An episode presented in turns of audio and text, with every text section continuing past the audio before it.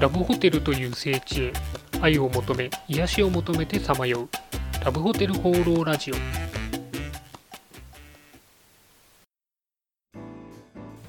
はい、ということで今週も始まりましたラブホテル放浪ラジオ第87回パーソナリティのラブホテルファンブログ管理人です。改めまして新年明けましておめでとうございます。令和初の年明けということで皆さんいかがお過ごしでしたでしょうか。私はですね、実は年末年始の Kindle のですね出版作業をしていました。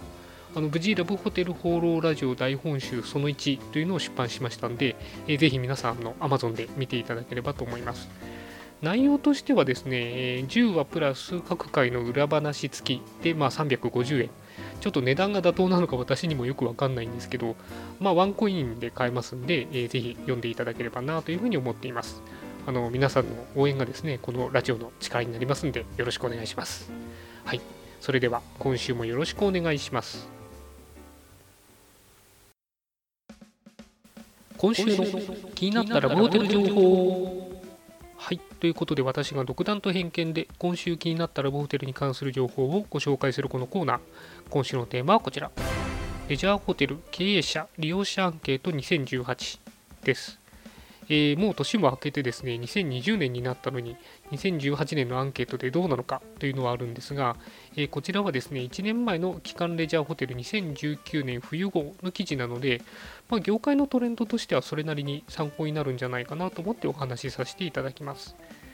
まず、経営者についてのアンケートですけれども、気になったのが売上の減少です。今まで1室あたりの月売上が40万円台だったのが30万円台、39万円ですかね、落ちてしまったというのがアンケートで載っていました。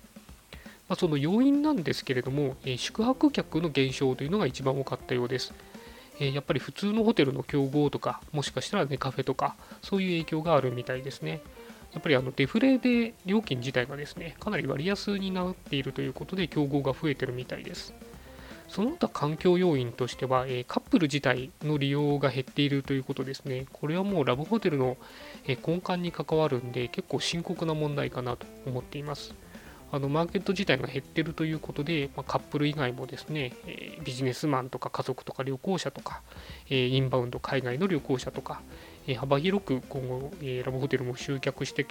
いかないといけないのかなと思ったりしました。続いて利用者側のアンケートですけれども、ラブホテルを使うときに重視するのは何ですかという質問に関しては、清潔感と料金の安さですね、これが一番トップ2でした。これはずっと変わらないと思います。ただですね、ホテル側が人材不足、人手不足でですね、人が減るとそのサービスの質が下がるということがありますので、ちょっとそこら辺の影響が気になるところですね。あと利用者アンケートですごく目立ったのが、ラブホテルの情報収集何でしますかという質問に関してはスマホが8割でした。実際ですね、ラブホ女子会のスマホ専用サイトとか私も知ってますんで、もうスマホに移りつつあるのかなと思いました。なんでスマホで探しやすいとか、アプリと連動してポイントがもらえるとか、キャンペーンとか予約ができるっていうのも、ラブホテルは外せなくなるのかなと思いました。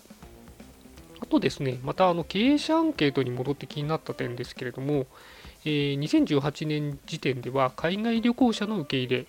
は、体制が整っていないのでできないと答えたのが7割のホテルさんでした。ただですね、この辺はハッピーホテル、ちょっと今話題になっているハッピーホテルの母体のアルメックスさんが、通訳付きサービスとか、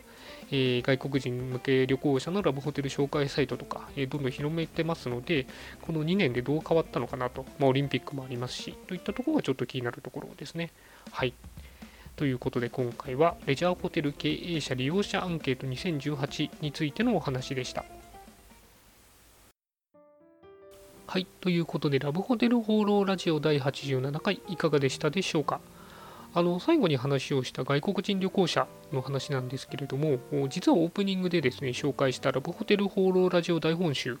を翻訳してちょっと内容を変えつつですね、海外の人向けにラブホテル文化を紹介する本にしたいなというふうに思っています。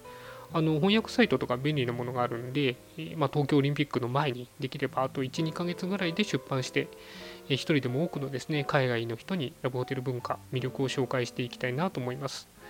そんなわけでまずは日本語版の方をですね、いろんな方にご紹介いただいて応援いただければなというふうに思います。はい、そんなわけでこの番組ではラブホテルに関する疑問・質問、番組への感想、何でもお待ちしています。お気軽にコメントまたはメールフォームから投稿いただければと思います。それでは今週も良いラブホテルライフを。管理人でした。